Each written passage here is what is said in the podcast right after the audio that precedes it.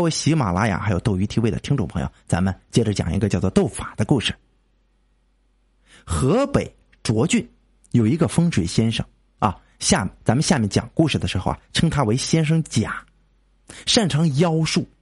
乡里的大家富士如果死了人呢，必定要花许多钱请他来，并且设宴款待，才可平安无事。否则呢，便会有祸事发生的。某村呢有一个富翁，有两个儿子，都在武学堂读书。富翁老病而死，亲戚们呢都说这位先生甲有法术，一定要请来才可以把富翁的尸体入殓棺中。这主要是因为啊，家中人呢活人免去灾祸，这不仅是替死者祈神保佑的行为啊。两个儿子也曾听说过啊这位先生甲法术很厉害啊。有些害怕，就带着钱去了。当时这个先生甲呢，正在造房子，知道这个死者是巨富之家呀，便想借此狠狠的敲诈这么一笔钱，让他们呢出这个造房子的钱。所以见到富翁的儿子拿来的钱呢，便嫌太少，就拒绝了。啊，我不上你家去，嗯，你钱太少了，我这不出门做法事的。啊，就把这俩富翁儿子就打发了。富翁儿子又加了钱再去，先生甲仍嫌太少，并嘲笑道：“哼，你们家不比街上的佣工小贩，可以草草了事。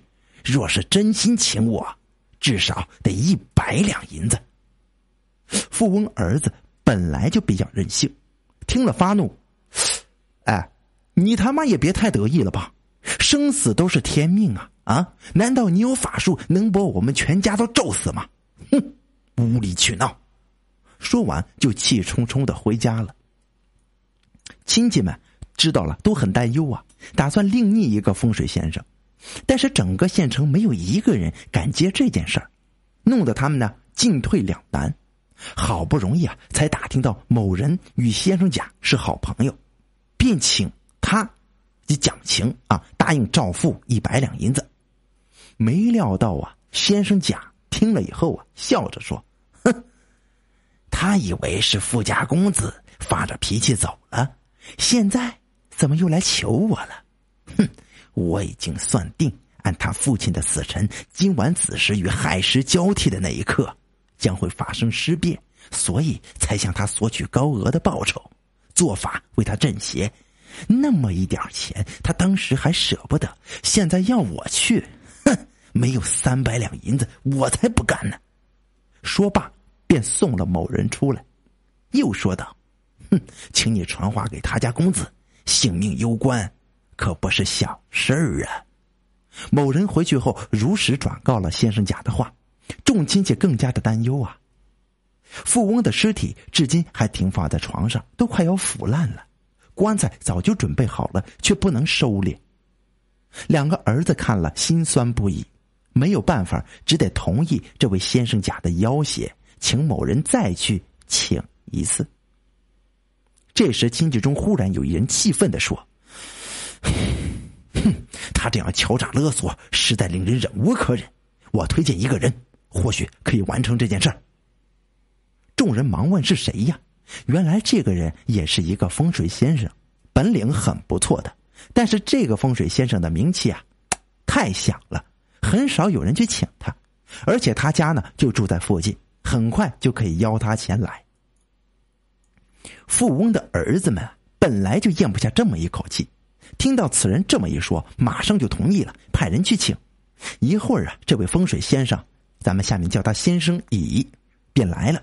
他身着衣着破烂，家中仆人呢见了他呢，根本就看不起他啊，也不向他作揖行礼。心想这个人一定会把事情弄糟的。你看穿的破破烂烂的，看样子就没什么大本事。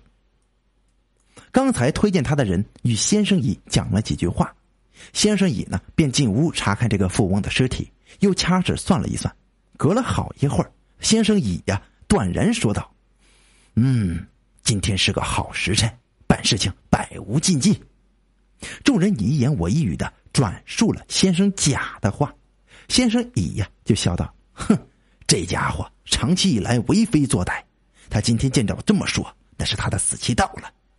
我也曾见奇人，学到一些本领，今晚就容我跟他斗一斗，让我试一试吧。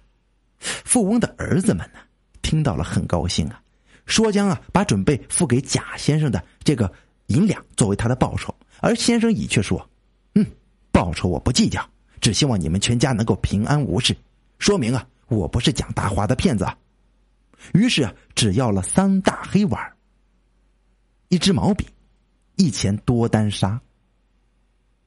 此时天已经黑了，先生乙趁着烛光在碗内用丹砂画符，弯弯曲曲，有如蛇一般在盘来盘去。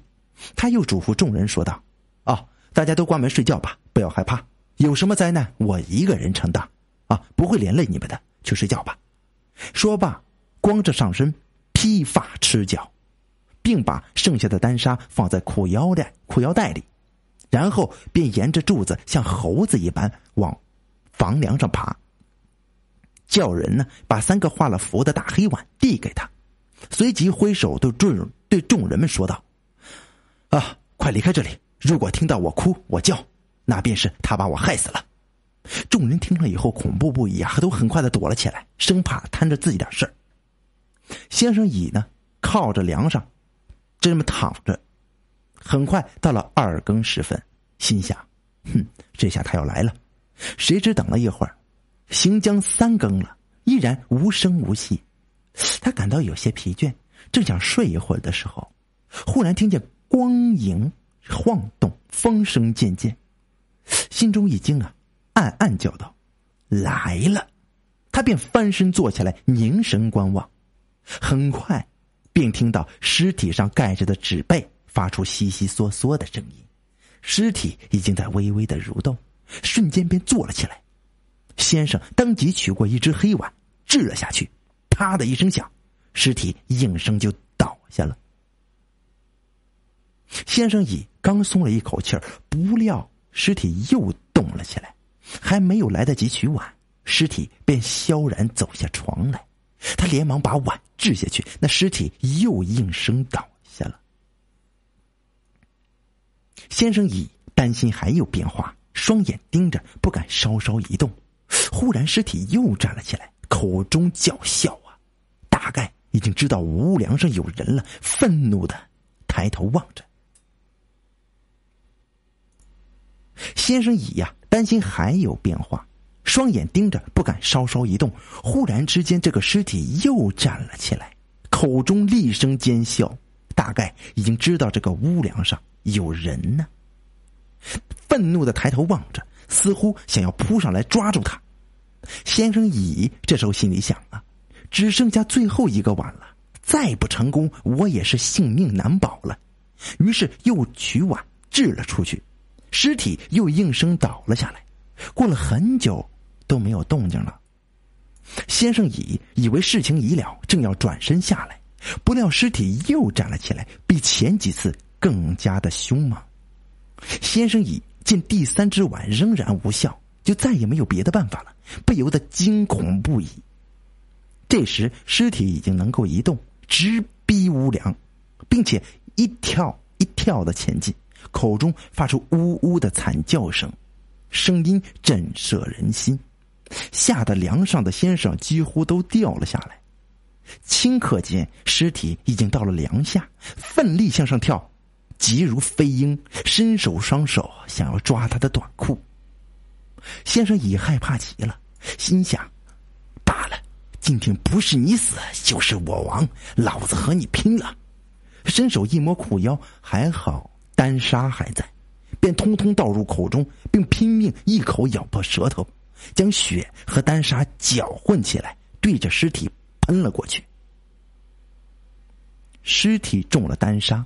支持不住，无力的倒了下去，惨叫道：“我和你无冤无仇，为什么要害我？”说罢，再也无声无息。